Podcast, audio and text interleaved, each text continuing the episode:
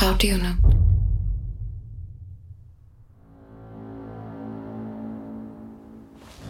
Uběhlo více než půl roku od chvíle, kdy jsem začal o případu Ivany Koškové natáčet. Oni se dají dohromady, když tam zavolám já. Když jsem se připravoval na setkání s policií, veškeré své nahrávky jsem znovu pozorně poslouchal. Já si myslím, že bude někde v bordelu. Unešená. Uvědomil jsem si, jak málo skutečně potvrzených informací mám k dispozici. Akorát jsem slyšel, že tenkrát se tam našla dámská vložka, že jo? Většina výpovědí se při kritickém pohledu jeví jako vyprávění získané z doslechu nebo domněnky, které se zakládají více na představách než realitě. V průběhu 20 let, které od zmizení Ivany uběhly, se o případu evidentně vytvořilo množství zavádějících informací, které kolují mezi lidmi, včetně rodiny. Jediná nespochybnitelná fakta jsou tato. Ivana Košková se 13. července 1997 kolem 17.30 vydala na kole z Příšovic do Svijanského újezda za svou tetou. U Svijanského hřbitova, přibližně v polovině cesty, Ivanu viděla její spolužačka Žaneta Berkyová. Potom jakoby se po Ivaně slehla zem. S pomocí starosty Příšovic jsem sehnal adresu Žanety Berkyové. Bydlí stále ve Svijanech, asi dva kilometry od místa, kde se její spolužačka Ivana Košková před 20 lety ztratila. Rozhodl jsem se za ní vydat.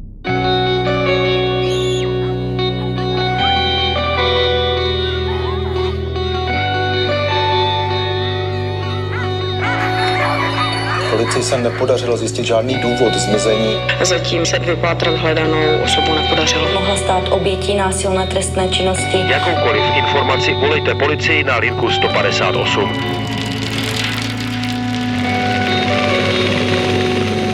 Ale za Ivanku bych dala život.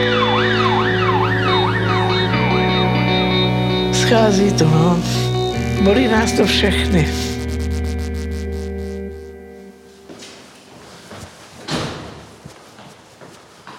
Stoupám po schodech obecních bytovek, až ke dveřím se jmenovkou Berkyovi.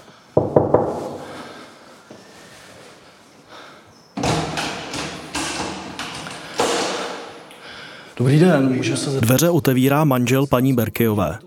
Vysvětluju mu, že chci mluvit s jeho ženou kvůli případu Ivany Koškové. No, víceméně, mm, ona už se k tomu nechce vyjadřovat, Jo, jo. ona už podala hodně takových těch informací a už jako nemá zájem, jako už dál si Jo. jakoby na, o tom nějak povídat. Ale ty víte co, já vám ji zavolám, ať se tomu vyjádří sama. Jo, to byste Já byl vím, že hodný. takhle mluvila doma, tak Jo, jo? děkuji moc, díky. Pár minut netrpělivě čekám, jestli se mnou paní Berkyová bude mluvit. Tak se omlouvám, nechce. Opravdu. Nechce, nechce, Mm, jo. nechce. Dobře, Jo. tak děkuji každopádně, mějte se hezky. Díky, nasle, nasle. Rozumím tomu, že se už ke zmizení Ivany nechce vracet. Připadá mi nevhodné dál na ní tlačit. Její svědectví je ale pro mě důležité. Vzpomněl jsem si, že mi novinářka Milada Prokopová sdělila, že s Žanetou Berkyovou před lety mluvila a nahrávku rozhovoru předala kriminalistům. Požádal jsem hned policejní mluvčí, aby mi záznam, pokud existuje, připravila.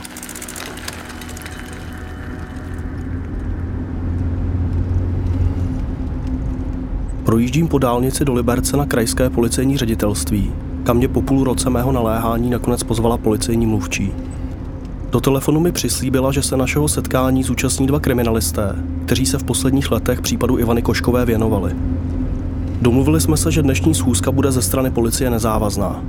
Jestli se mnou budou dále spolupracovat, se rozhodnou až po našem prvním setkání. Po mých rozhovorech s rodinou Ivanky je těžké ubránit se dojmu, že policie od začátku případ zanedbala a její přístup k rodičům nebyl zrovna citlivý. Pamatuju si vyprávění Ivančiny tety o tom, jak měli reagovat místní policisté na návštěvy Koškových. Zas ty koškovi se mnou. Takhle policajti při Šovicích mluvili. Otec Ivanky mi tvrdil, že zejména v posledních letech policie neudělala pro nalezení jeho dcery nic. Nevím, už tady nebyli dva roky. Mm-hmm. Oni, se, oni se dají dohromady, když tam zavolám já. Když tam zavolám, tak oni přijedou. Oni sem přijedou a zeptají se mě, jestli něco není, není nového. To by správně měli oni říct, ne? A ne, a ne, a ne já. Ale je to skutečně tak? Nebo jsou Koškovi prostě frustrovaní z toho, že se jejich dcera nenašla a policii to kladou za vinu? Krajské policejní ředitelství, kde se mám dnes sejít s kriminalisty, sídlí nedaleko liberecké radnice v nenápadné klasicistní budově. Rád bych si uzavřel možnost další spolupráce. Nebudu proto policisty hned konfrontovat se všemi stížnostmi. Rozhoduju se, že na dnešním setkání budu své otázky směřovat obecně na to, v jakém stavu je teď případ Ivany Koškové a jak v posledních 20 letech vyšetřování probíhalo. Zajímá mě také, jaké vyšetřovací verze považuje policie za pravděpodobné. Dobrý den. Dobrý den. Jo, díky. Policejní mluvčí Vlasta Suchánková mě vede do své kanceláře ve třetím patře. V zápětí přichází Jan Třešňák, energický muž kolem 45 let v civilním oblečení. Představujeme se a pan Třešňák hned vysvětluje, proč byl ochoten se se mnou sejít. Pro nás jsou dvě věci. Trošku představit tu práci policie takovou, že, že byla odvedená. Jo, jo, to tak je, to já teďka vidím. Já... To je poměrně primární z mýho pohledu. Chápu. A druhý je, že by to mělo přinést nějaký, nebo snažit se přinést nějaký hmm. Prospěch tomu, Mhm. tomu, tomu případu. Kdybyste byli tak laskaví a tímhle směrem, co jsem teďka řekl, to směřovali, Mhm. tak bychom vám za to byli vděční. Proto... O chvíli později už přichází Vladimír Sadílek. Je asi o deset let starší než jeho kolega a působí velmi klidným, rozvážným dojmem. Vyniká mohutnou postavou. Pane Sadilku, máte postavu jako spěrač. Nespíral jste někde náhodou? Hmm.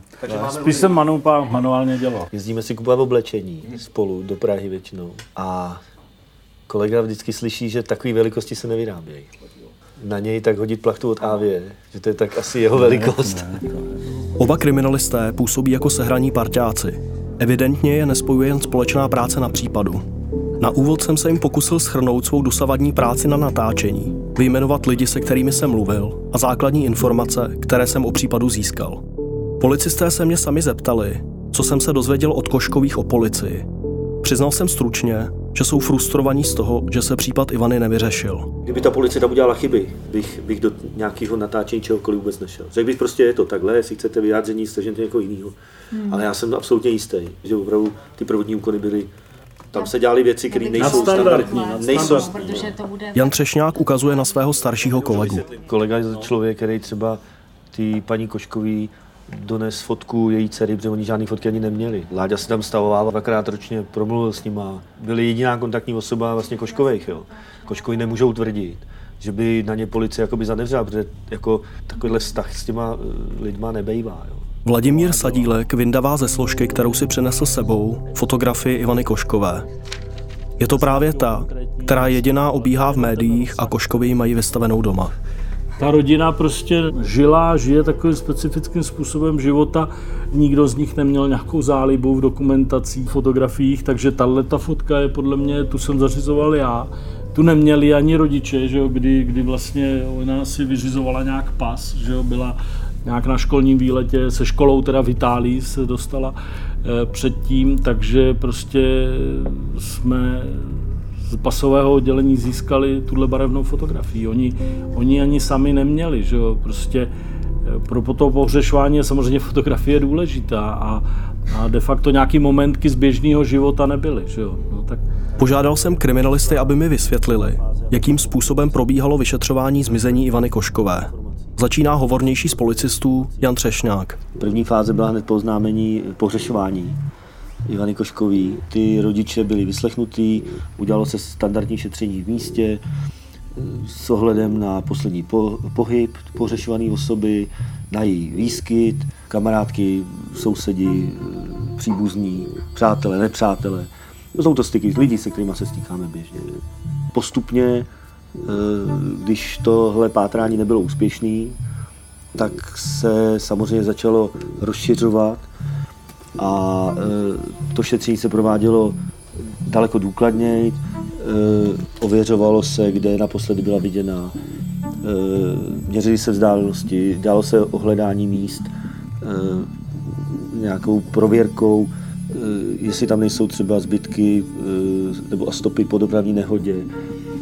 Řešili se lidi, kteří by mohli mít s, tou, s tím zmizením něco společného, jako jsou devianti, uprchlí osoby s, s, s nějakou kriminální minulostí. Třeba. V té době jsem se tyhle věci neúčastnil, nesloužil jsem u policie. První fáze vyšetřování, které se ani jeden z přítomných policistů nezúčastnil, nevedla ke zjištění, co se s Ivanou stalo. Přecházíme proto k druhé fázi, Jejíž součástí byl Vladimír Sadílek. Eh, ten případ byl z roku 97, takže 3-4 roky, že jo, kdy, kdy vlastně probíhalo to nejintenzivnější prověřování a e, my jsme se s tím seznámili a dostali jsme se k tomu tak, že, že pan Košek e, si dá se říct e, téměř pravidelně stěžoval na postup policie, působil tak, jako, že by na to měl upozornit touhle cestou, řekněme tou stížností. Dohodli jsme se na tom, že po té tři, čtyřleté době budeme tu věc eh, zpětně prověřovat. Jo? Takže minimálně půl roku jsme pracovali na tom, na tom případu, na těch eh, věcech, které se opětovně prověřovaly. Eh, vyplynuli z toho i nové skutečnosti. Oslovili jsme všechny ty zúčastněné osoby, oslovili jsme nové osoby, které jsme zjistili, prohledávali konkrétní místa, kdy jsme hledali i to, i to tělo a i to jízdní kolo, které, které se mohlo najít, že jo? nebo třeba jsme objevili nějakou jímku, která byla jakoby staveništním zařízením že jo? v době budování ty rychlostní komunikace na Prahu. Hovořili jsme s mnoha lidmi, že jo? na všechno se psal nějaký záznam, že jo? vyhodnocovalo se to průběžně, vyplynulo z toho množství úkolů a eh, vytvářeli jsme i nějaké naše kombinace. My jsme třeba ten konkrétní výsledek, že bychom zjistili, že co se té Ivance stalo, kde je, anebo kdo se na tom jejím zmizení podílel, eh, neměli. Ale zase můžu říct, že prostě půl roku práce, denodenní, že jo, prostě nějaké výsledky nesou.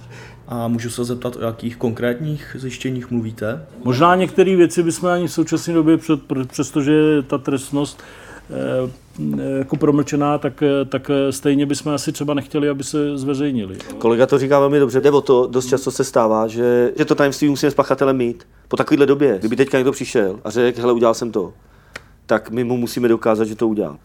A on nám musí pomoct, nám to dokázat, když už se teda přiznává. A v tu chvíli, když si všechno zveřejníme, tyjo, tak my ho zavřeme do vazby a on po, po dvou hodinách ve vazbě řekne, nebo my, soudce samozřejmě, a tak dále, ten proces jasný, a on po dvou hodinách ve vazbě řekne, no já jsem si to vymyslel, teď to bylo v podcastech, takže určitý tajemství tam prostě musí zůstat navždy zřejmě. Zpočátku jsem měl dojem, zejména kvůli sdílnosti mladšího z vyšetřovatelů Třešňáka, že rozhovor se mnou policisté vedou spontánně a bez přílišného soustředění na to, co říkají. Teď jsem si uvědomil, že to tak určitě není. Oba kriminalisté jsou zvyklí pracovat se svědky i pachateli. Určitě mají naprostou kontrolu nad tím, jaké informace mi svěřují a proč. Nepochybuju ani o tom, že se předem domlouvali na strategii, jak naše setkání budou vést. Obrátil jsem se na pana Třešňáka, abychom se dostali k poslední fázi vyšetřování, kterou vedl od začátku letošního roku právě v době, kdy jsem začal na svém projektu o Ivaně Koškové pracovat. V lednu 2017 se spolu s kolegy vrátil ke spisovému materiálu. Jeden z pátračů ten spis vyhodnotil velmi pečlivě. A na základě toho vyhodnocení jsme zvážili, že by bylo vhodné tu věc vzít znova na stůl, znova teda ji otevřít a plnohodnotně prověřit informace, které z toho vyplývaly. A to je teda eh, v období, kdy jsem eh, vlastně se toho účastnil já aktivně. Eh, ty informace, o kterých mluvím, mířily zejména do bezprostředního okolí, ty pořešovaný, Ivany Koškový, byly zaměřený k lidem, který velmi dobře znali a který s ní eh, ten den, kdy se ztratila, eh, aktivně komunikovali, byli s ní v kontaktu. Tyhle ty osoby jsme velmi důkladně prověřili. Samozřejmě se tam velmi negativně projevil i ten proběhlý čas, který od, od začátku toho, toho zmizení uběhl a to bylo řádově 20 let. To je prostě propast, kterou, přes kterou těžko jako se přenášíme. Eh, a je to logický, to, když si uvědomíme, kdyby se nás někdo ptal, co se dělo před 20 lety a trval na tom, aby to bylo přesně, tak, tak eh, si dokážeme představit, co bychom asi odpovídali. Ani letošní poslední intenzivní fáze vyšetřování ale nebyla úspěšná. Je podzim 2017 a případ Ivany Koškové je promlčen.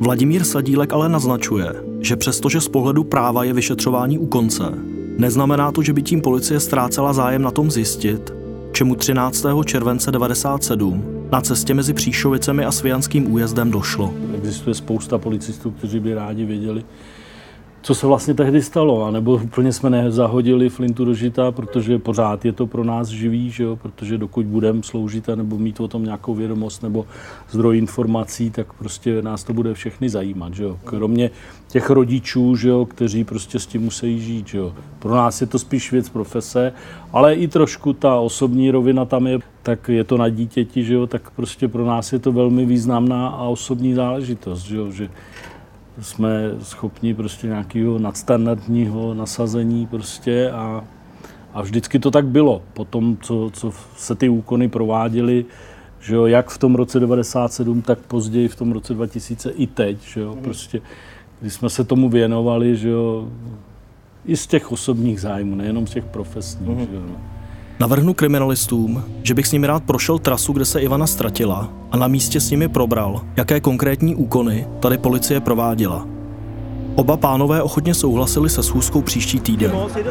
Loučíme se a Vladimír Sadílek mi předává CDčko.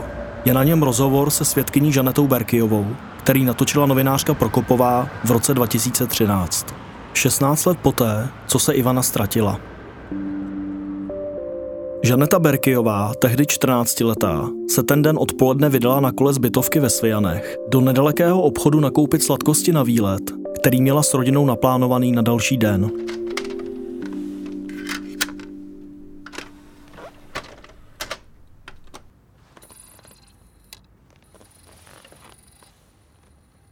Já jsem ji viděla kolem Řbitova. Tam jsem ji viděla jako poslední.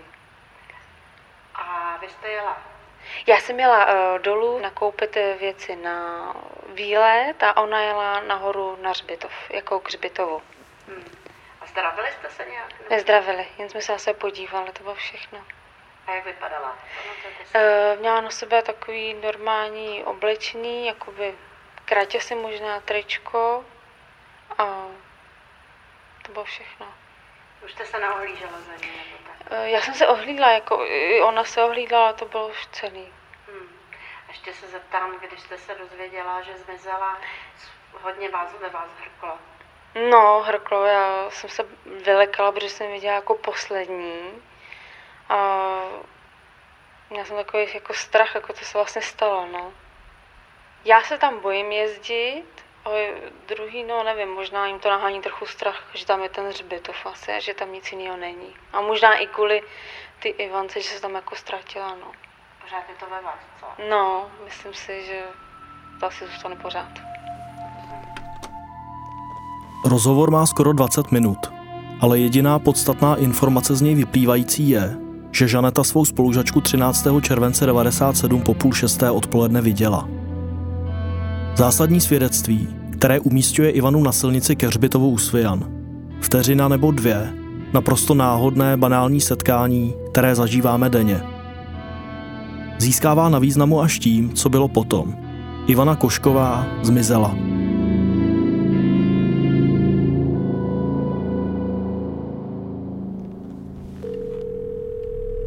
Volám novinářce Prokopové, která rozhovor natočila. Zajímá mě, za jakých okolností vznikal? Po právě zhruba v těch 16 letech jsme se rozhodli, měla jsem nějak eh, na to čas, eh, tak jsme se rozhodli, že uděláme takovou rekonstrukci toho případu a že najdeme ty svědky. To byly poslední dvě dívky, které ji viděli. Novinářka zmiňuje další svědkyni. Setkala se tehdy totiž s Andreou Stuchlíkovou, dívkou, která prý na policii uvedla informace, které naznačovaly, že všechno může být jinak. Prokopová vzpomíná, že ji odvezli na místo, kde Ivanu měla vidět naposledy.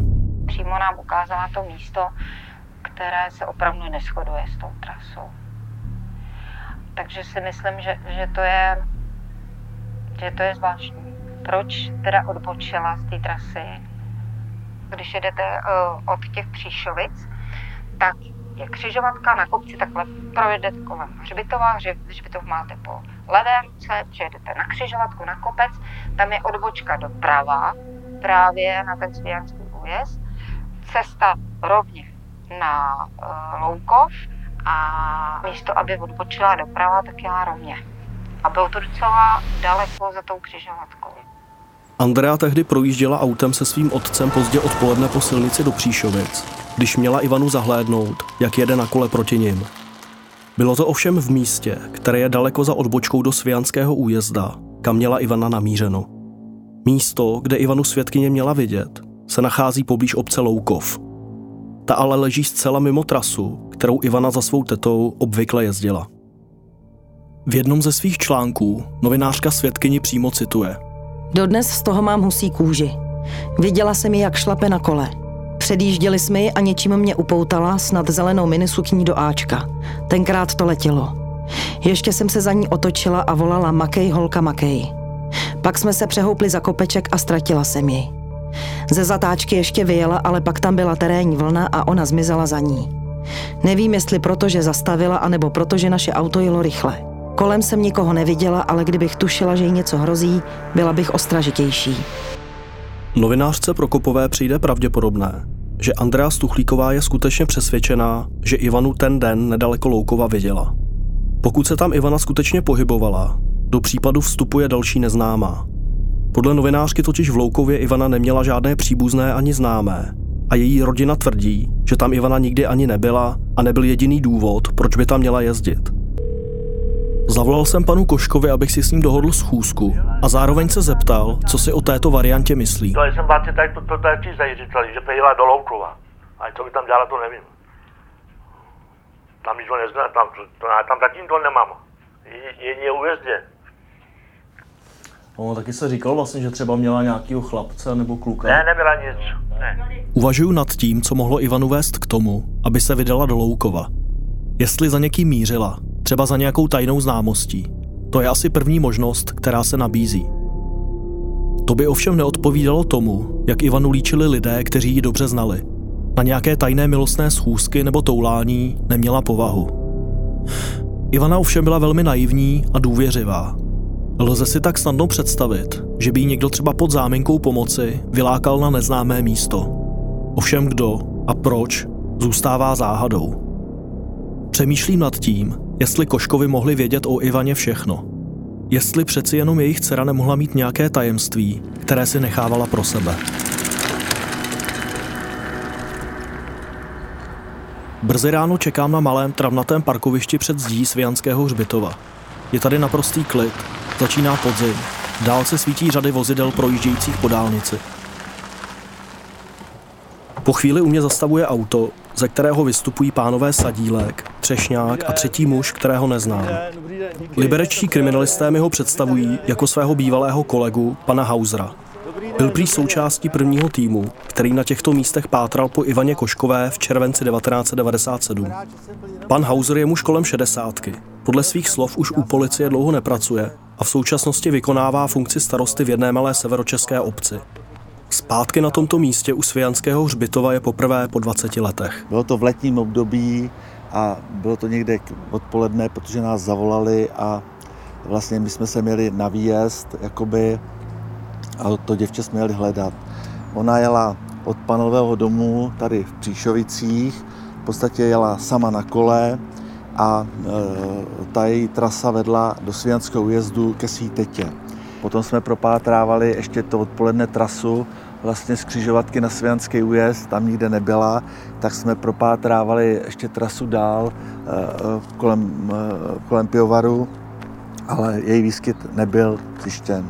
Později byla vytvořena skupina a v té skupině jsem pracovala, na tom případu jsme pracovali postupně. Mm-hmm. Takže když se tady podíváme, tady máme vlastně výhled na tu dálnici, ano. přes kterou je ten Most, přejezd no. směrem teda k Příšovicím, kde no, bydlela. Ano. Tudy teda měla přijíždět. Tudy přijížděla a teď mě napadlo, jak tady před chvíli jel cyklista, že ona do toho kopečka, vlastně to jsme si tenkrát ani neuvědomili, že ona, ona byla dosti unavená. Vemte si ten kopec nahoru, jak když šlapala nahoru, tak uh, ona se v podstatě ani nemohla bránit. Že jo? A jestli, jestli tady někdo strčil do, do obilí nebo do křoví, tak v podstatě ne, nebyl žádný, nemohl být žádný svědek. V podstatě byla to docela jistota. Mm-hmm.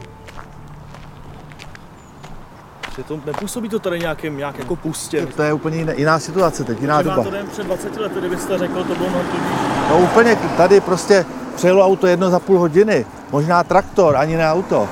Dneska, dneska máte v rodině tři auta a dřív měla každá čtvrtá rodina jedno auto. všichni byli zaměstnaní ještě v tom JZD, takže oni, oni vlastně byli v práci, oni, oni dělali do 6 do 7 do večera, že jo. Bylo to možná i v pátek, Neděli. Neděli. Neděli. No, no, tak to bylo to v neděli. Oni v sobotu byly svějanské slavnosti a to je, piva. to je přesně Aha. ono. Právě nás tenkrát taky motivovalo to, že to mohl být někdo, kdo, kdo si typoval už na těch svějanských slavnostech někoho. Na pivních slavnostech byly tisíce cizích lidí a jeden z nich mohl být člověk, který Ivaně ublížil. Kriminalisté mi upřesnili, že sexuální predátoři si často svou oběť typují. Vyberou si ji podle svých preferencí a sledují ji nenápadně až do chvíle, kdy mají možnost zaútočit. V případě, že jim jejich plán s primárním cílem útoku nevejde, spokojí se někdy s náhradní, zcela náhodnou obětí. Na těch slavnostech nebo na těch poutích, tady to je zvykem, že ty holky, kluci spějí v trávě, že jo, jsou prostě dva dny pryč prostě. A, a to, to, si, to si natypovala neměl, tak takhle jsme uvažovali, ale bohužel jsme nedošli k žádnému cíli, že jo. Vydávám se s kriminalisty od Hřbitova do Mírného kopce směrem k odbočce do Svijanského újezdu. Pan Hauser si překvapivě vybavuje konkrétní místa, která tady před 20 lety prohledávali. Přidává se i Vladimír Sadílek, který znovu pátral v okolí při druhé fázi intenzivního vyšetřování kolem roku 2000. Jinak tady byla nějaká, nějaká jáma, nebo co to bylo? Ne, Nebyla. s- eh, hnojník, nebo Hnojník, silážní no. jámy. Tam jsme byly. taky hledali. To tady už není, že jo? Ale to tady všechno bylo, že jo? Za Tam, tou, tam za jsme tou, za hledali tou budovou, první, no. ještě ten, ve- ten první odpoledne. To byly nějaký silážní jámy. Silážní tam, jámy. no, no. Jestli se neutopila. Protože tam byla nějaká voda v tom, nebo, bah, nebo Hmm. nějaká močůvka, nebo něco tam bylo, jsme přemýšleli, jestli se tam neutopila. Ale kolo jsme nenašli, jí jsme taky nenašli. Před policisty zmíním variantu autonehody, kterou mohla být Ivanka obětí, jak je o tom přesvědčen její bratranec Mirek. Připomínám policistům, že mi teta Ivanky vyprávěla, jak spolu se sestrou našli při hledání Ivanky nedaleko hřbitova střepy, které považovali za úlomky světla z Ivančina kola favorit. Říkala mi doslova, že to policii nezajímalo. Chci vědět, jestli policisté tuhle variantu vyloučili. Odpovídá mi Vladimír Sadílek. Pracoval dlouhá léta u dopravní policie a často zasahoval u smrtelných dopravních nehod. Samozřejmě se tahle verze prověřovala, dá se říct, že se nepotvrdila žádným způsobem. To konkrétní místo bylo prověřováno a e, žádné takové stopy se tam nenašly. Nenašly se, přestože z logiky věci a z toho popisu, který nám dala paní Košková, by tam být museli.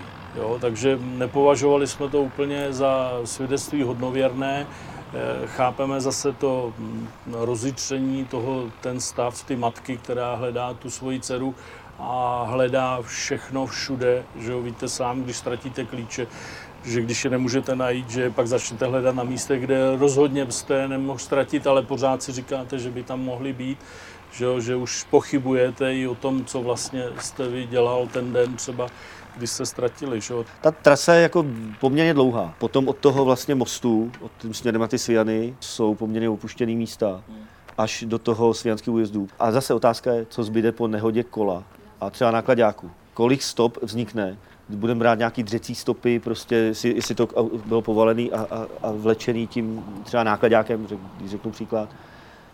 Eh, jestli tam vůbec bude třeba nějaká krevní šmouha a jak dlouho a jak jde zakrýt jednoduše.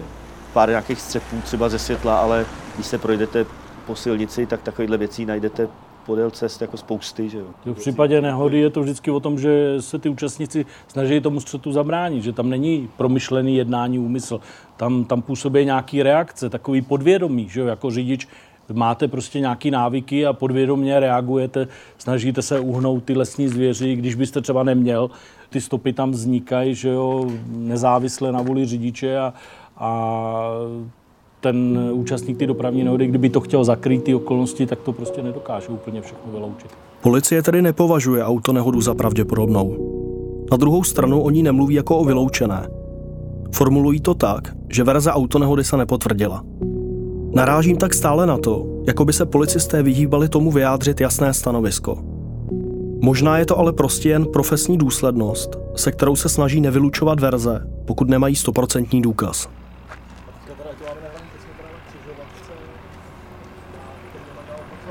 Stojíme na křižovatce nedaleko Hřbitova. Pokud bychom odbočili doprava, směřovali bychom z kopce do Svijanského újezda, kde bydlí teta Ivanky. Pokud bychom pokračovali rovně po hlavní, dostali bychom se do Loukova. Právě v tomhle směru měla podle novinářky Prokopové Ivanu vidět svědkyně Andrea Stuchlíková. Zajímá mě, jak se policisté dívají na její svědectví a jak se liší od svědectví Žanety Berkiové, které jsem včera poslouchal. Berkiová je holka, nebo by v té době byla holka, která Ivanu Koškovou velmi dobře znala, takže jde říct, ano, ta ji poznává jako člověka, prostě ta se neplete, ta ji identifikuje jako Ivanu Koškovou. E, shoduje se to v čase a v místě, kde ta Ivana Košková v té době mohla být. Výpověď Berkiové tedy považují za věrohodnou. Pozadí svědectví Andreje Stuchlíkové je ale odlišné. Potom tam je osoba, která jede v autě, Ivanu Koškovou fyzicky nezná, zřejmě ji předtím nikdy neviděl, pokud ano, tak nevěděl, že to je Ivana Košková. Popisuje nám dívku jedoucí na kole, která je velmi podobně oblečená jako Ivana a v ten čas, který by zapadal do toho rámce, v tu dobu by tam skutečně ano, Ivana Košková mohla být, ale už nám ji popisuje v místě, který nebyl na trase, logický trase Ivany Koškový směrem ke svý tetě. Takže tam je otazník, jestli vůbec to byla Ivana Košková, jestli nám tam prostě nejela jiná holka na kole v letním období, která mohla mít na sobě něco podobného jako ta Ivana. To šetření následný bylo směřované tím, tím směrem, že ta Ivana Košková skutečně mohla tu trasu z nějakého důvodu změnit a jet ještě z nějakého důvodu někam jinam. A tahle svědkyně má pravdu. Ale zase to nebylo podepřený, nebo nevyústilo to v nějaký nález čehokoliv z Ivany Koškový, v nález dalšího svědka, který by to potvrdil. A z tohohle důvodu se můžeme domnívat, že to svědectví nemusí být úplně stoprocentní. Ta dívenka ta, eh, to popisuje s odstupem jednoho měsíce, kdy se to medializovalo a ona si na to vzpomněla a časově to dává do toho období, kdy byli navštívit rodinného příslušníka v nemocnici a projížděla tím místem, kdy se vracela domů. Že jo.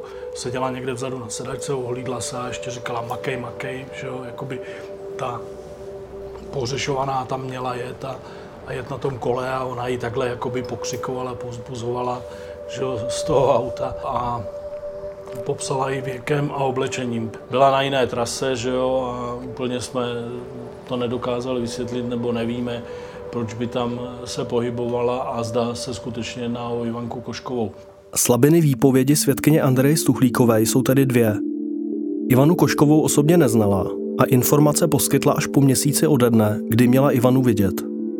Policie tak považuje za poslední hodnověrnou svědkyni pouze Žanetu Berkiovou. Tady prostě takhle to tady vypadalo uh, už tenkrát. Vracíme se zpátky ke Svianskému hřbitovu. Z našeho setkání na místech, kde se měla Ivana pohybovat naposledy, jsem získal dojem, že přestože se jedná o ostřílené profesionály, případ Ivany Koškové se kriminalistů dotýká i osobně. Je to pro ně pomník, který nejenže vrhá stín na jejich profesní čest, ale uvědomují si i to, že nevyřešení případu přináší bolest mnoha lidem. Předtím, než se každý rozejdeme svou cestou, domluvili jsme se, že v natáčení budeme pokračovat. Než se rozloučíme, Jan Třešňák se pokouší schrnout, jak vidí současnou situaci případu Ivany Koškové. Jedna věc je trestně právní. Ta trestně právní rovina už skončila. Po 20 letech od zmizení Ivany. Jde o to, jestli za skutek jde někdo stíhat a může být někdo odsouzený, potrestaný. Takže v tuhle tu chvíli to není přípustný. Druhá rovina je ta pátrací, ta, která je pořád na bedrech policie a která by pro spoustu kolegů znamenala a pro mě znamenala úspěch. A z morálního pohledu se snažit dopadnout pachatele. Přemýšlím nad tím, jestli jsou přesvědčeni o tom, že Ivana Košková nežije. Nejsem si jistý. Samozřejmě po 20 letech od pohřešování 14-leté dívky je statisticky vyšší pravděpodobnost, že nežije, než že se někde skrývá nebo je někým zadržovaná. Ale zdá se, že důkazy ani pro jednu z variant nejsou dostatečné. Požádal jsem kriminalisty, zda bychom spolu mohli nahlédnout do spisu k pátrání po Ivaně. Pánové Sadílek a Třešňák mě požádali o trpělivost a tím dám pár týdnů na přípravu a konzultace s nadřízenými. Sdělili mi, že pátrací spis má přes tisíc stran. Rádi jsme vás viděli. Chlapi, stojte se, čau, naschledanou. Pane Hauser, jak se vám daří? Vydávám se na domluvenou schůzku s rodiči Ivany. Pan Košek mě usadí v obývacím pokoji jako při mé minulé návštěvě. Rodiče Ivanky už vědí, že případ je oficiálně promlčen. Policisté jim to oznámili krátce po 20-letém výročí zmizení jejich dcery. Matka Ivanky tentokrát zůstává v místnosti s námi.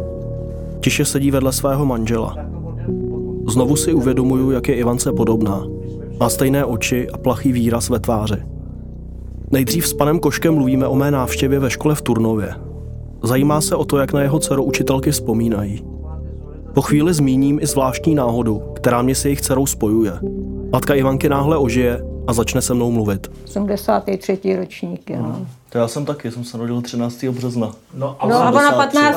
března 83. No. Ona 15. března. Tak to jsme přesně stejně starý. No, no, no, no ona 15. No. No, když jsme to slavili spolu. Já jsem 23. března a ona byla, to, tak jsme to slavili spolu. No. No, tak jsme žádný velké oslavy nedělali, jenom že nějaký ten dort a, a tohle, že něco, něco se jí koupilo, to, když to, co, co si to... A... No teď ne, naposledy chtěla ty kolečkový brusle, no. Po chvíli začne Ivančina matka mluvit o tom, jak se jí svědomím toho, že se jí dcera více než 20 let pohřešuje, žije. No to víte, že těžko, to je jako když, když přijdete o dítě, že jo, to... Máte dítě, najednou není, tak stejně furt, furt tajně doufáte, že... Že se někde objeví. Hmm. A vy s tím takhle asi musíte žít každý den, nebo je to někdy, že třeba zapomenete a vlastně vám to dobře? To víte, že si vzpomenete každý den, z to. No to nezapomenete nikdy, že jo, to je... Jo, furt nevíte, furt tajně doufáte, že je to hrozný, no. Kdo to prostě nezažil, tak... A máte ještě naději, že se po těch letech přijde něco nového? No, naděj, naděj um, umírá poslední, nebo jak se to říká? No, Člověk tajně doufá, ale no. nevěřím tomu, že, že na tom vůbec něco dělají. Já si myslím, že to mají stečený v šuplíku a hmm. jenom když se náhodou něco objeví, ale... Hmm. Před rodiči zmíním, že mi teta Susová říkala o tom, jak jim policisté navrhovali prohlásit Ivanu za mrtvou. A uvažovali jste někdy o tom? To ani ne. A já udělám pohřeb a ona se mi za to vrátí, jo. To je nějaký divný, ne? To je nějaký divný. No. Co nám do rakve? Co tam dá? To se tam mám jenom dát, nebo to tam já nevím. No. No co bych dělal pohřeb, když tajně furt doufáte stejně, že, že se objeví, že jo. Večer si doma pouštím materiál, který jsem dnes natočil. A plnohodnotně prověřit informace, které z toho vyplývaly. Zaujme mě jedna věta, kterou jsem při loučení s Koškovými přeslechl. Učitelka byla v Německu, byli, byli v Německu, tam mluvili s těma, s těma šlapkama. Přemýšlím nad tím, co to může znamenat. Byli v Německu, tam mluvili s těma, s těma šlapkama. Jisté je, že pan Košek zmiňuje paní Málkovou, třídní učitelku Ivany Koškové, Německo a prostituci. Ale smyslu výpovědi přesně nerozumím. Vytočím číslo učitelky a zeptám se jí, zda neví, čeho by se věta mohla týkat. Paní Málková mě po chvíli mlčení požádá, abychom si o tom případně promluvili osobně.